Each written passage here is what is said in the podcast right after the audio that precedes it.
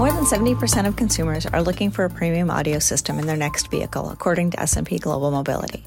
While that may not come as a surprise, 33% of the respondents to our recent survey also said that they do not know how many watts they would want in their next system.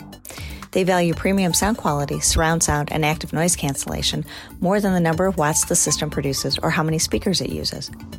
S&P Global Mobility's AutoTechInsight Group conducted the survey and say the results suggest automakers should focus on increasing use of active noise cancellation, in particular during the transition to electric vehicles where weight concerns may mean less use of sound deadening materials.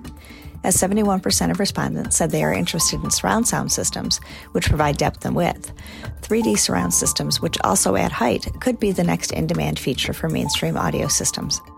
The brand name on the system also resonates with consumers. 85% of our survey respondents said brand names were very or somewhat influential.